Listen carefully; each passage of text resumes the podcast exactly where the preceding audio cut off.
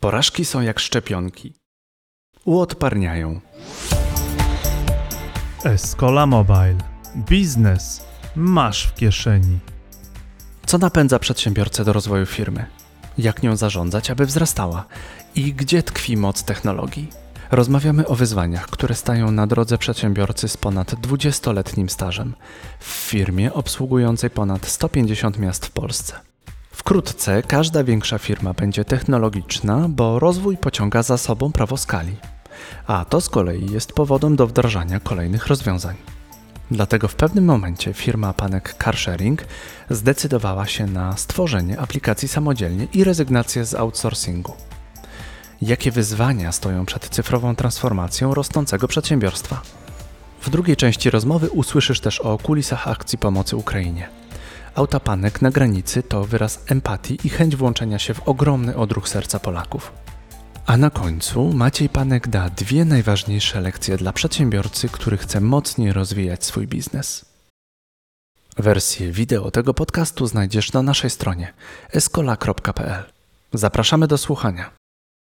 Dzień dobry, dzień dobry, to eSkoła Mobile. Wracamy po dłuższej przerwie, ponad miesięcznej, z nagrywaniem live'ów, ale pomyśleliśmy, że chyba już czas zacząć rozmowy z naszymi gośćmi na żywo.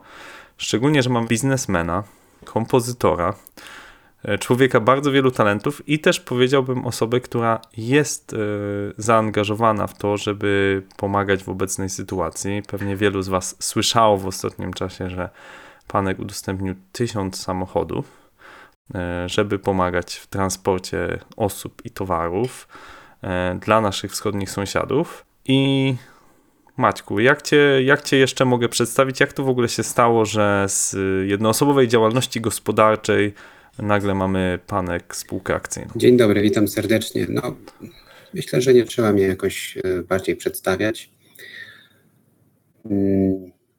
W roku dwutysięcznym, dokładnie dwadzieścia dwa lata temu, postanowiłem założyć działalność gospodarczą, bo miałem już dosyć swoich dotychczasowych osiągnięć lub nie, porażek lub nie. I tak się zaczęła moja droga przedsiębiorcy.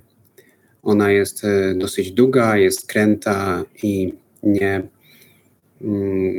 nie ustała się tylko na, na jednej branży, na jednej firmie, bo zacząłem od samochodów, wypożyczania ich, ale też przewinęły się takie usługi jak przewóz osób, zakład fryzjerski, inwestycje kapitałowe, sklep spożywczy, warzywniczy i było po trochę jeszcze trochę tego, także mógłbym zabrać ten bagaż doświadczeń dosyć spory, ale teraz skupiam się głównie na wynajmowaniu samochodów w podziale na rent-a-car, czyli taki tradycyjny wynajem samochodów i carsharing, a do tego zaraz dojdą w przyszłości jeszcze trochę inne usługi, ale o tym może trochę później.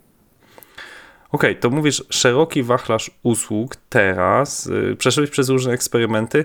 Może zadam Ci takie pytanie, co było dla Ciebie takim driverem? Co jest dla Ciebie driverem jako przedsiębiorcą? Co Cię motywuje, żeby poszukiwać tej swojej drogi? Hmm. Może wyzwania. Ja bardzo lubię wyzwania. Kiedyś, może powiem w ten sposób, jak jeszcze pracowałem w Urzędzie Miasta, to um, dokuczało mi to, że nic się w zasadzie nie dzieje, że wszystko jest tak, takie proste, przewidywalne. Nawet miałem tam taką ochotę, e, żeby przypadek spowodował coś gwałtownego, nawet coś, co będzie dla mnie e, wyrzuceniem mnie całkowicie ze strefy komfortu lub zagrożeniem, ale żeby coś się działo. I wtedy akurat e, przyszła powódź w tych latach.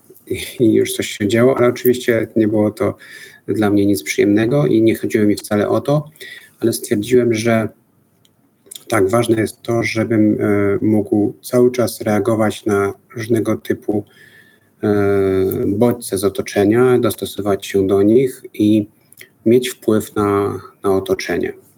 I I to teraz się dzieje, a przez to, że mam ten wpływ na, na otoczenie, mogę też realizować jeden ze swoich głównych celi, czyli pomagać ludziom, a pomagam im przez dostarczanie im świetnej usługi, która pomaga im w kryzysowych sytuacjach lub nawet w niekryzysowych, kiedy mają jakąś potrzebę związaną z wynajmowaniem samochodów.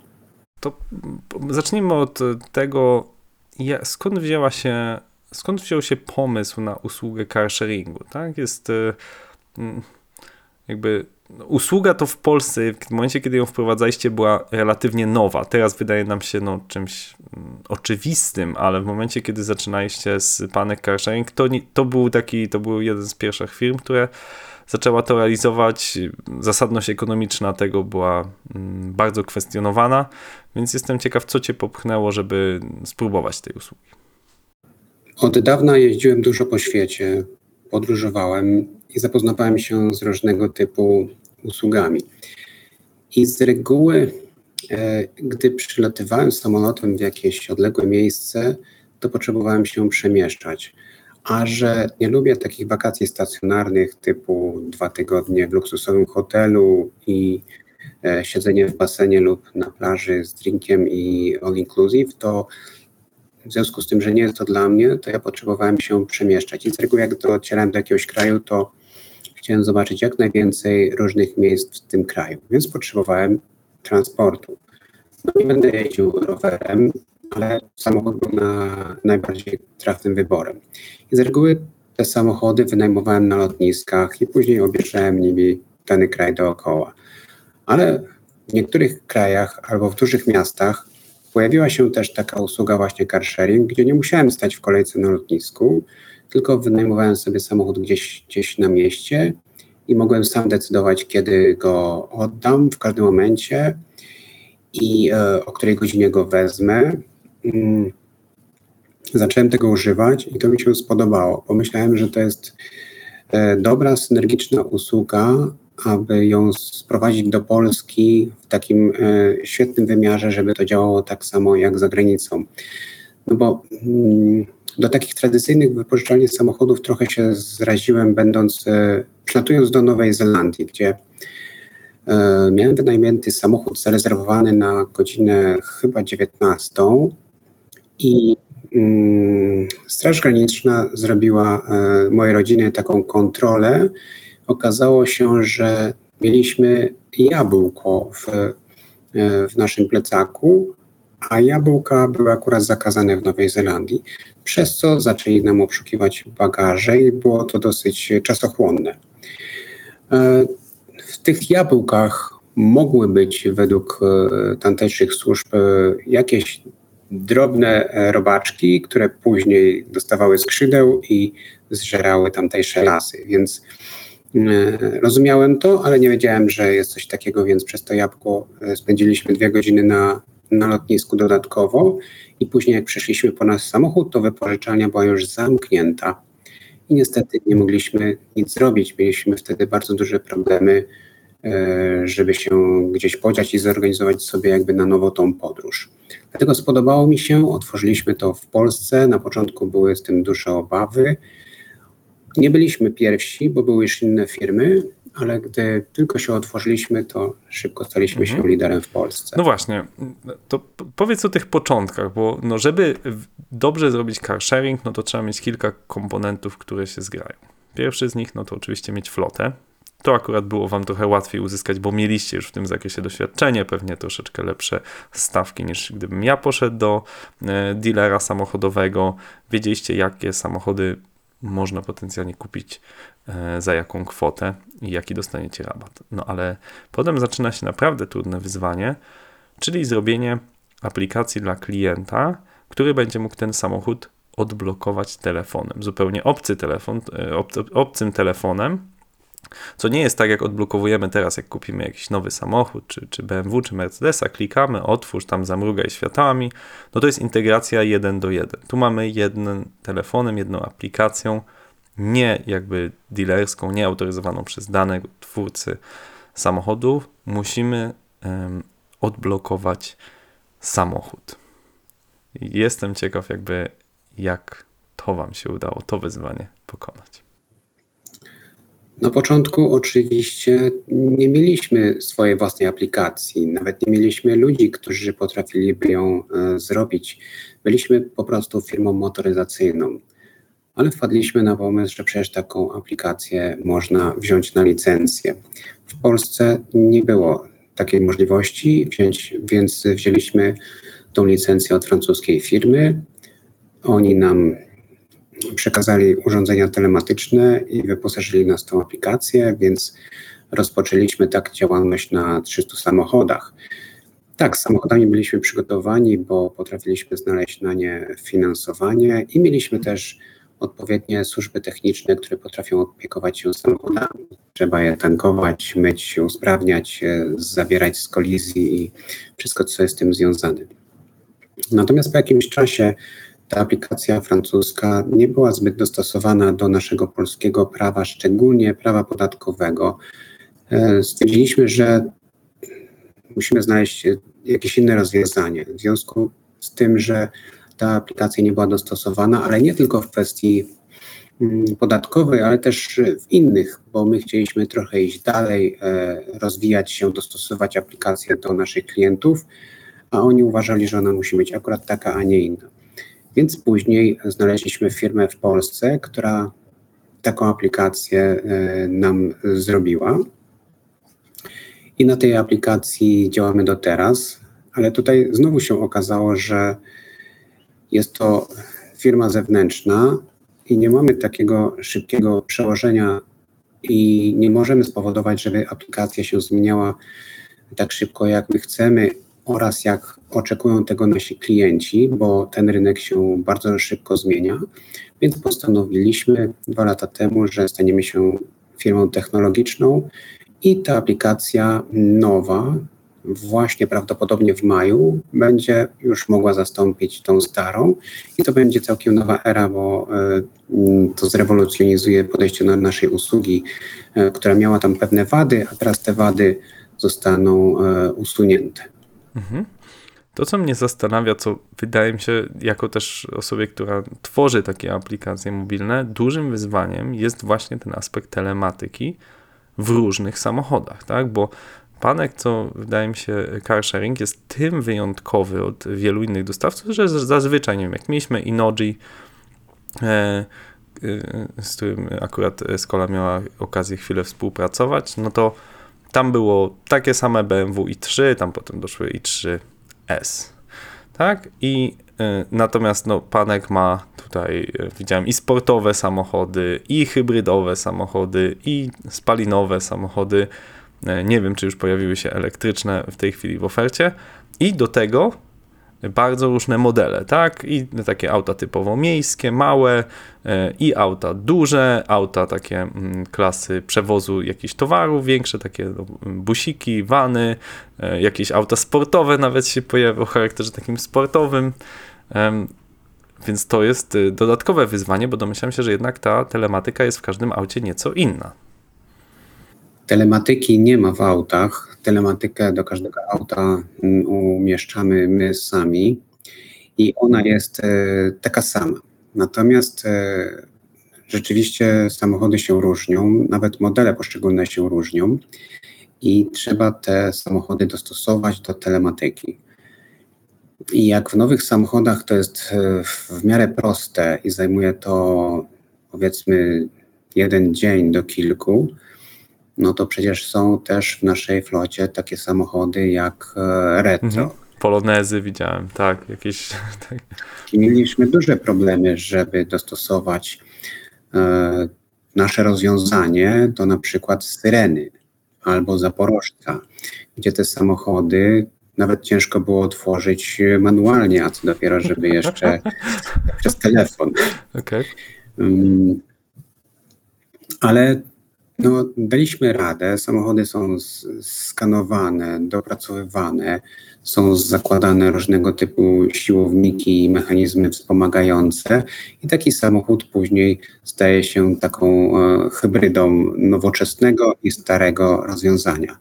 Ale każde auto w da się w ten sposób zrobić. Najdłużej to trwało około trzech tygodni, gdzie rozpracowaliśmy samochody. Przyznam, że mieliśmy też duży problem, a raczej, raczej nasze osoby techniczne miały duży problem z Teslą, do której też ciężko było się dostać z naszą telematyką, tak aby samochód działał na, na polecenia klientów. Więc to się da i to, i to robimy, dlatego uznaliśmy, że stworzymy specjalną grupę fan, ponieważ wiemy, jak to robić i możemy dać ludziom oryginalne samochody do używania i oni mogą sobie podejść, otworzyć te samochody za pomocą telefonu, co jest dla niektórych trochę zdziwieniem, jak takiego Zaporożca otworzy telefonem i drzwi się otwierają. Mhm. No dokładnie, musi być jakiś siłownik, który te drzwi fizycznie otworzy, bo ich tam nie było.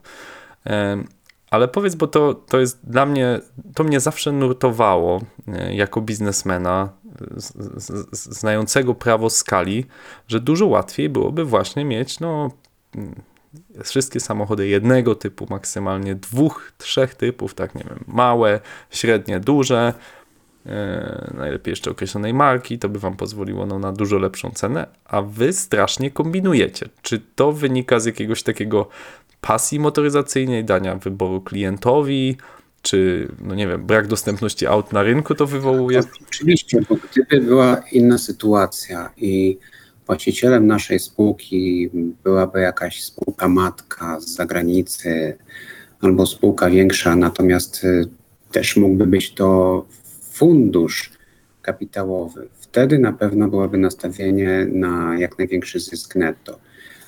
Carsharing, mimo to, że on nie do końca na siebie zarabia, bo są okresy, kiedy zarabia, są okresy, kiedy nie zarabia i taka jest sezonowość w tym biznesie.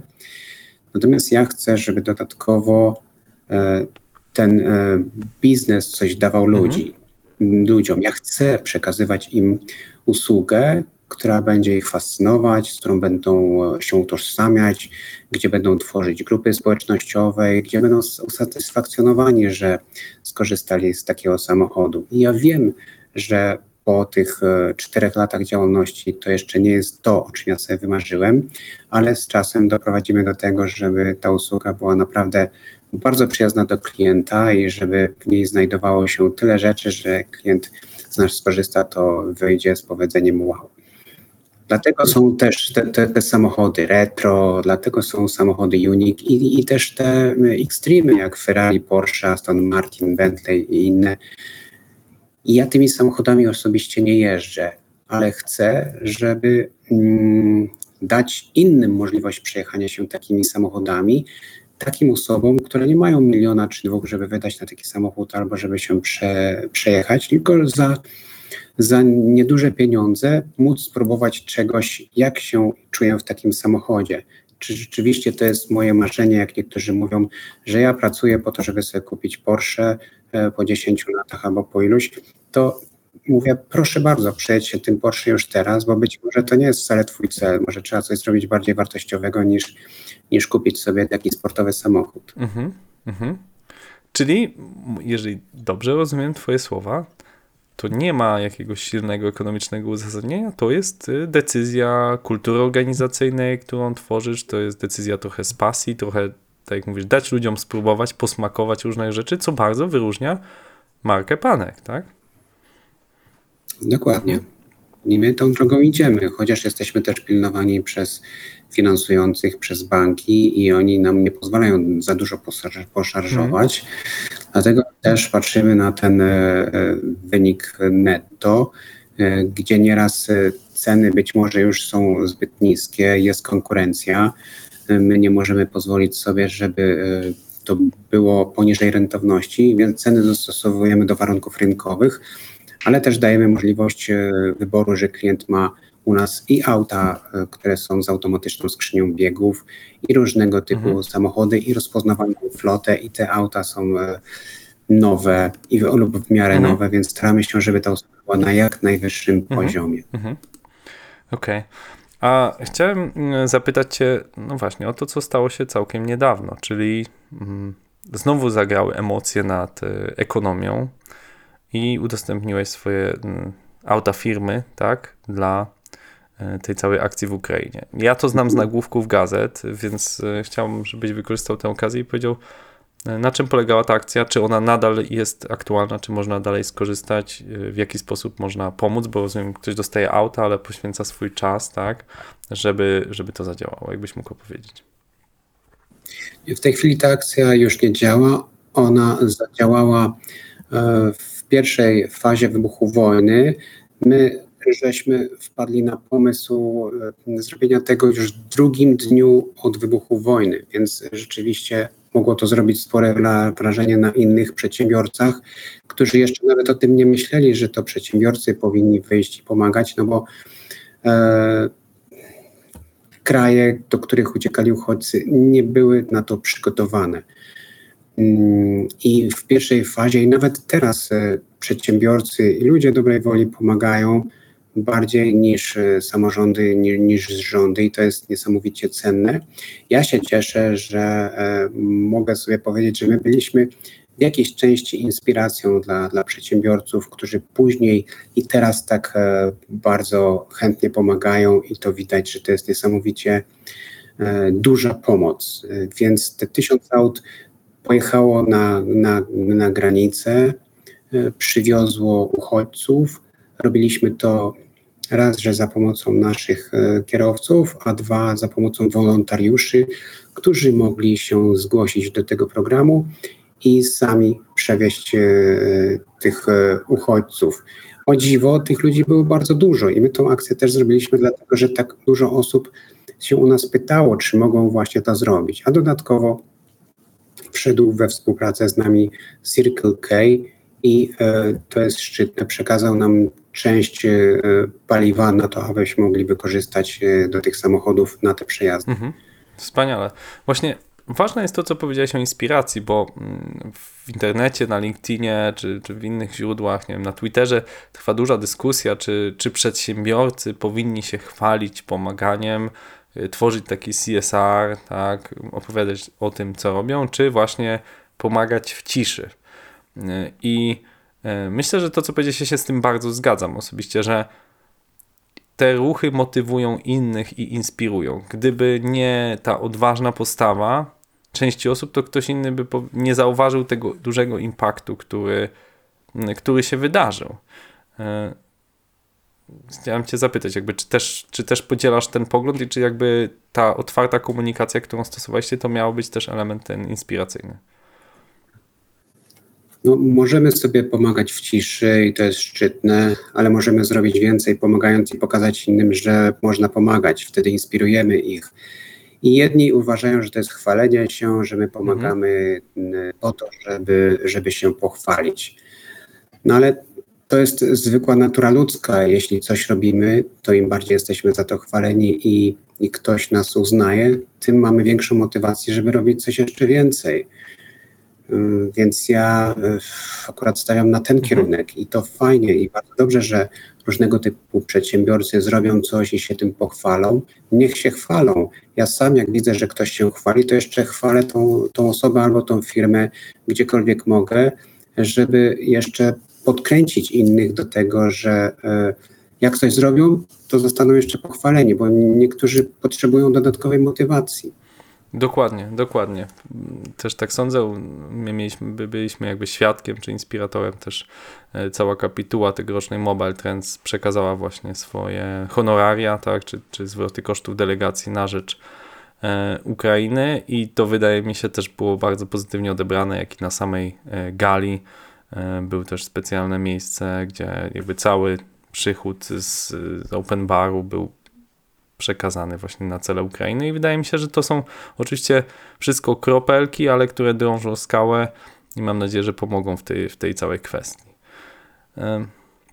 Chciałem cię zapytać o, no właśnie, podejście do samochodów. Chciałbym cię zapytać o twoje osobiste tutaj motywacje, żeby wejść w kwestię tych samochodów hybrydowych, bo mi się, jak ja myślę Panek, to od razu y, pierwszą moją inspiracją jest, że weszliście dość szybko też w te samochody hybrydowe. Czy to wynikało z jakiejś decyzji mm, kosztowej, no bo te samochody trochę mniej palą, troszeczkę są, wydaje się, pewne części w nich trwalsze, Czy było to związane z jakąś decyzją technologiczną, czy, nie wiem, motywacje jakieś ekologiczne tutaj wchodziły w rachubę? Widząc to, co się dzieje za granicą, zobaczyliśmy, że jest duża tendencja do ekologii, za którą zresztą ja jestem bardzo. I w zachodnich krajach często car sharing odbywa się za pomocą aut typowo elektrycznych w stu procentach. Ja wiedziałem, że u nas to nie do końca zadziała. Zdawaliśmy sobie sprawę, że te samochody elektryczne są zbyt drogie. Zdecydowaliśmy się na, na właśnie taką hybrydę, bo chcieliśmy być eko, ale z drugiej strony potrzebowaliśmy też kosztów i potrzebowaliśmy też wiedzieć, że to musi przetrwać. Więc zdecydowaliśmy się na auta hybrydowe, dlatego że one są świetnie ekonomiczne i samochody były z automatyczną skrzynią biegów. A wiadomo, że jak jest hybryda, no to musi być automatyczna skrzynia biegów, więc mieliśmy dwa w jednym. Nasza konkurencja największa nie poszła w tym kierunku, ale mieliśmy też wcześniej konkurencję, która właśnie uznała, że auta elektryczne to jest najlepsze, co może być. Powstała jedna firma we Wrocławiu, była dotowana przez, przez miasto, przetrwała chyba dwa czy trzy lata. Później powstała firma w Warszawie i też to były typowo auta elektryczne i też przetrwali podobny okres. Więc my z doświadczenia naszego dwudziestoletniego wiedzieliśmy, że auta elektryczne są świetne, ale to jeszcze nie jest ten moment. Po prostu to był fast start. I obecnie większość naszej floty to są samochody hybrydowe i my się bardzo cieszymy, że postawiliśmy na ten kierunek, bo one są oszczędniejsze niż auta standardowe, natomiast też ciągle doświadczamy samochodów elektrycznych, bo my ich mamy kilkanaście, momentami było kilkadziesiąt i widzimy, jak, jak klienci sobie z nimi dają radę, jak one się spisują. Wiemy, że to jest ciekawa rzecz, że klient na przykład jedzie sobie po buspasie, jedzie w ciszy, nie ma tego odgłosu silnika, ale z drugiej strony trzeba te auta ładować, a klienci sobie z tym nie za bardzo dają radę, nie ma tych ładowarek, więc to musimy wykonywać sami.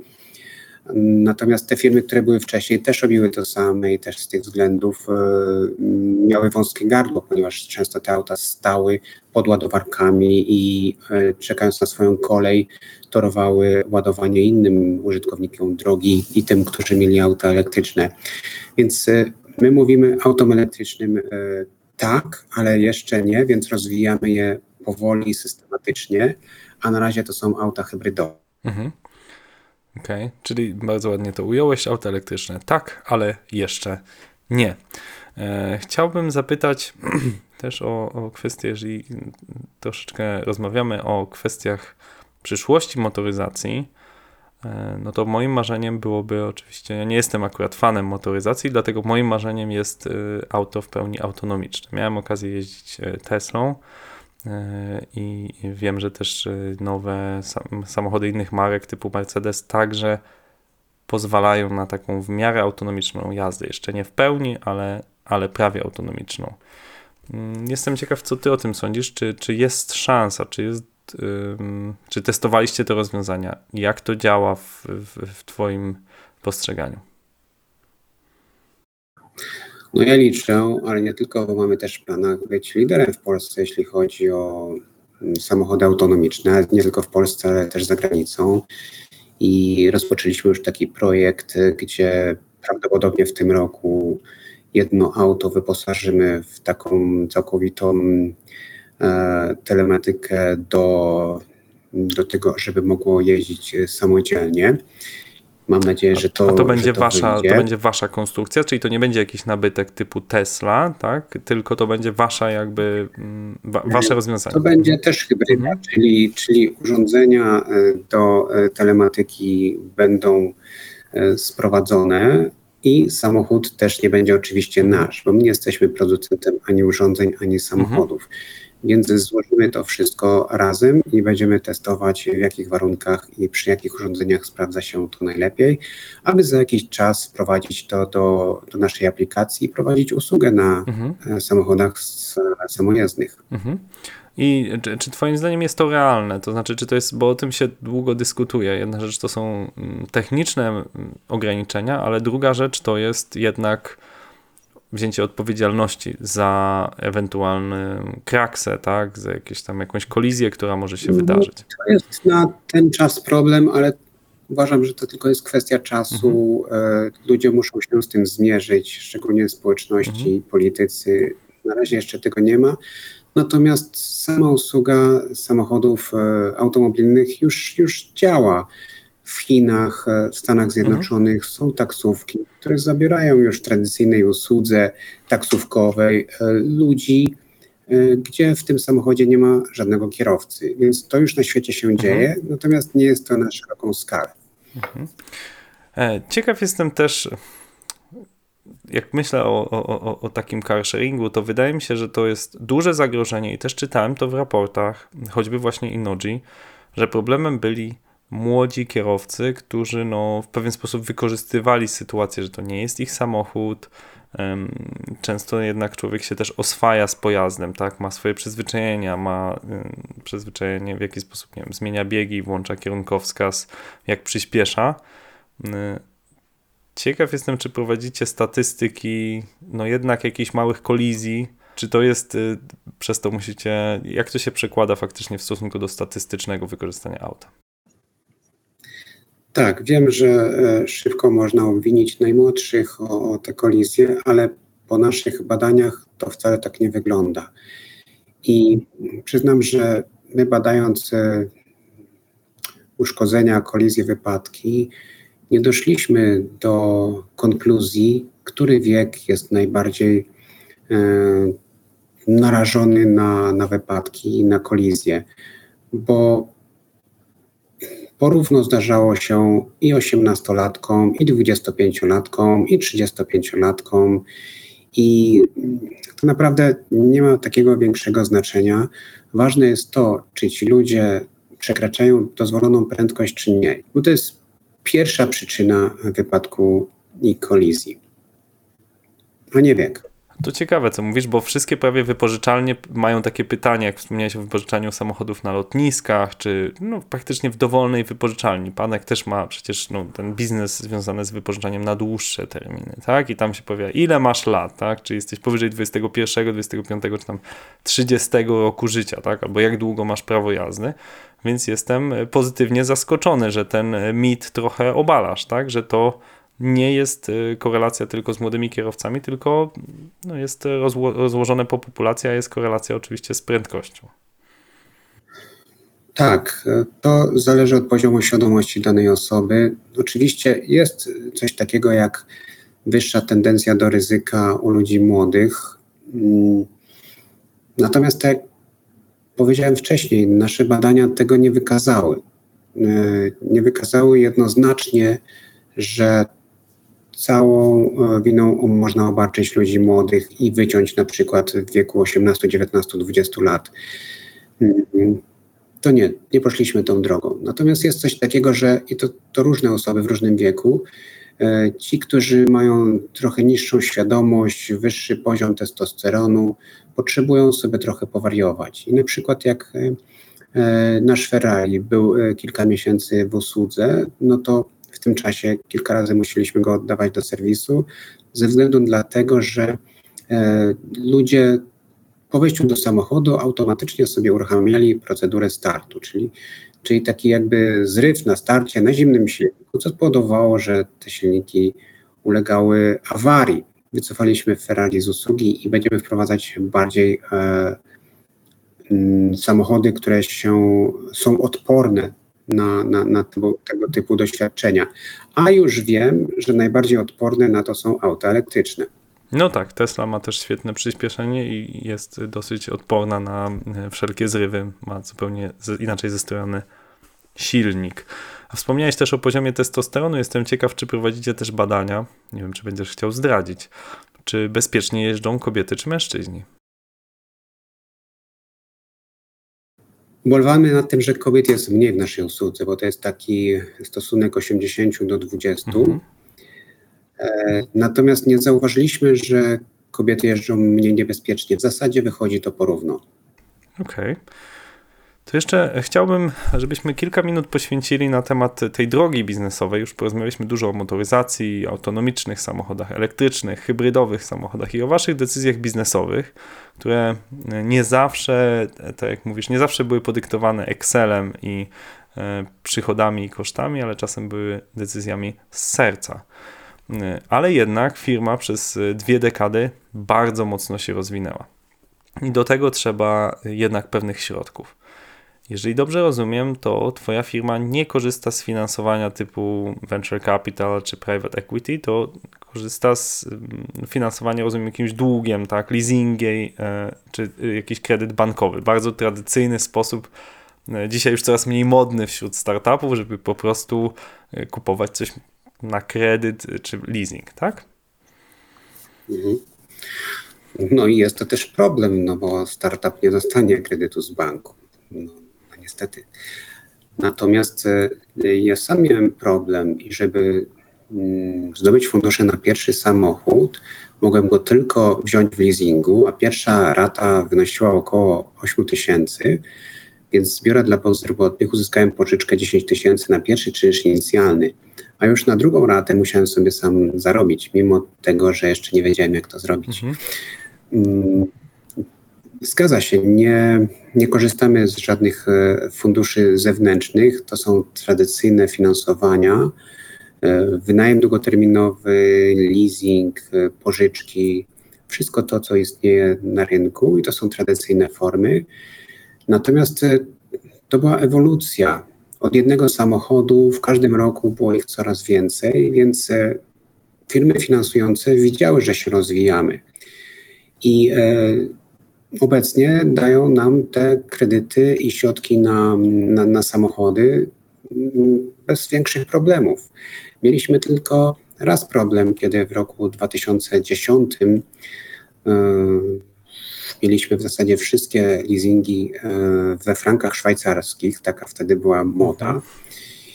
I nagle frank szwajcarski tąpnął, więc znaleźliśmy się grubo pod kreską i nie stać było nas na spłacanie tych rat. Ale firma leasingowa, która w tym czasie akurat nas finansowała, poszła z, na taką ugodę z nami, że mogliśmy te raty później pospłacać w jeszcze odleglejszych ratach, więc wyszliśmy już na, na, na dobrą ścieżkę i od tamtej pory nie mamy większych problemów ze spłacalnością. Rozumiem. Czyli jak myślę o tym, jakie czynniki wpływają teraz na twój wynik finansowy, to są trzy. Pierwsza, no to rozumiem, wysokie ceny paliwa, no to jest niestety nie jest wasz sprzymierzeniec.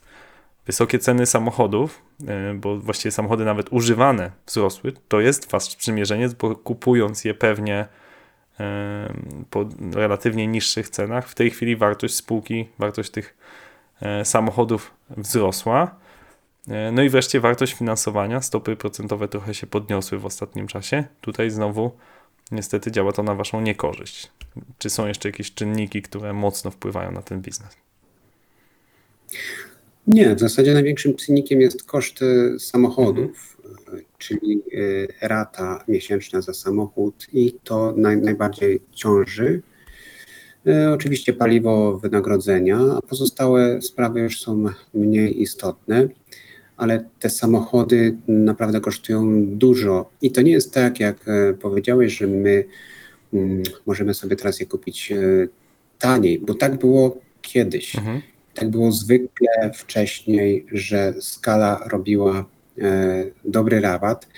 Natomiast w tej chwili jest problem na rynku motoryzacyjnym. Nie dość, że tych samochodów nie można pozyskać, bo jest ich mało, a niektóre fabryki wręcz przestały produkować, no to producenci, widząc to, podnieśli jeszcze ceny i widząc, że samochody się sprzedają praktycznie na pniu, no nie chcą dawać rabatów za kupowanie dużej ilości samochodów, bo raz, że tą dużą ilość samochodów to oni nawet nie są w stanie wyprodukować, a dwa, to, że to, co wyprodukują, sprzeda się dla klienta prywatnego za, za wyższą cenę. Mhm. Mhm. Czyli rozumiem, że to co, to, co sprawiło, że teraz rozumiem, firma jest więcej warta, bo wartości, które ma te samochody, są więcej warte, ale jest problemem to do, dla rozwoju, dla przyszłości biznesu, bo jak teraz idziesz do dealera, to on mówi, no panie Macieju, rabaty to już były, bardzo mi przykro, proszę płacić regularną stawkę. Tak. Mhm. A z drugiej strony my też później idziemy do naszych klientów i mówimy im, że trzeba podnieść ceny na wynajmy, a oni nie za bardzo chcą. No, podno- klienci nigdy nie lubią podnoszenia cen, to rozumiem.